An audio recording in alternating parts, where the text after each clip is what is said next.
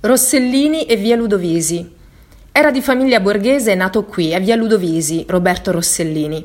Roma è liberata dagli americani il 4 giugno del 1944. Gli stabilimenti di Cinecittà sono inutilizzabili, sono stati un immenso rifugio degli sfollati vittime dei bombardamenti.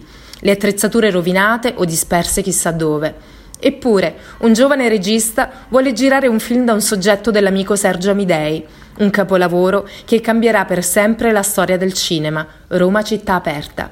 Inizia le riprese, le difficoltà produttive sono pesanti a sostenere il gruppo ci sono un po' di sigarette, i viveri portati dagli alleati e tanto entusiasmo. Gli interni si girano al Teatro Capitani, in via degli Avignonesi, dalle parti di via del Tritone.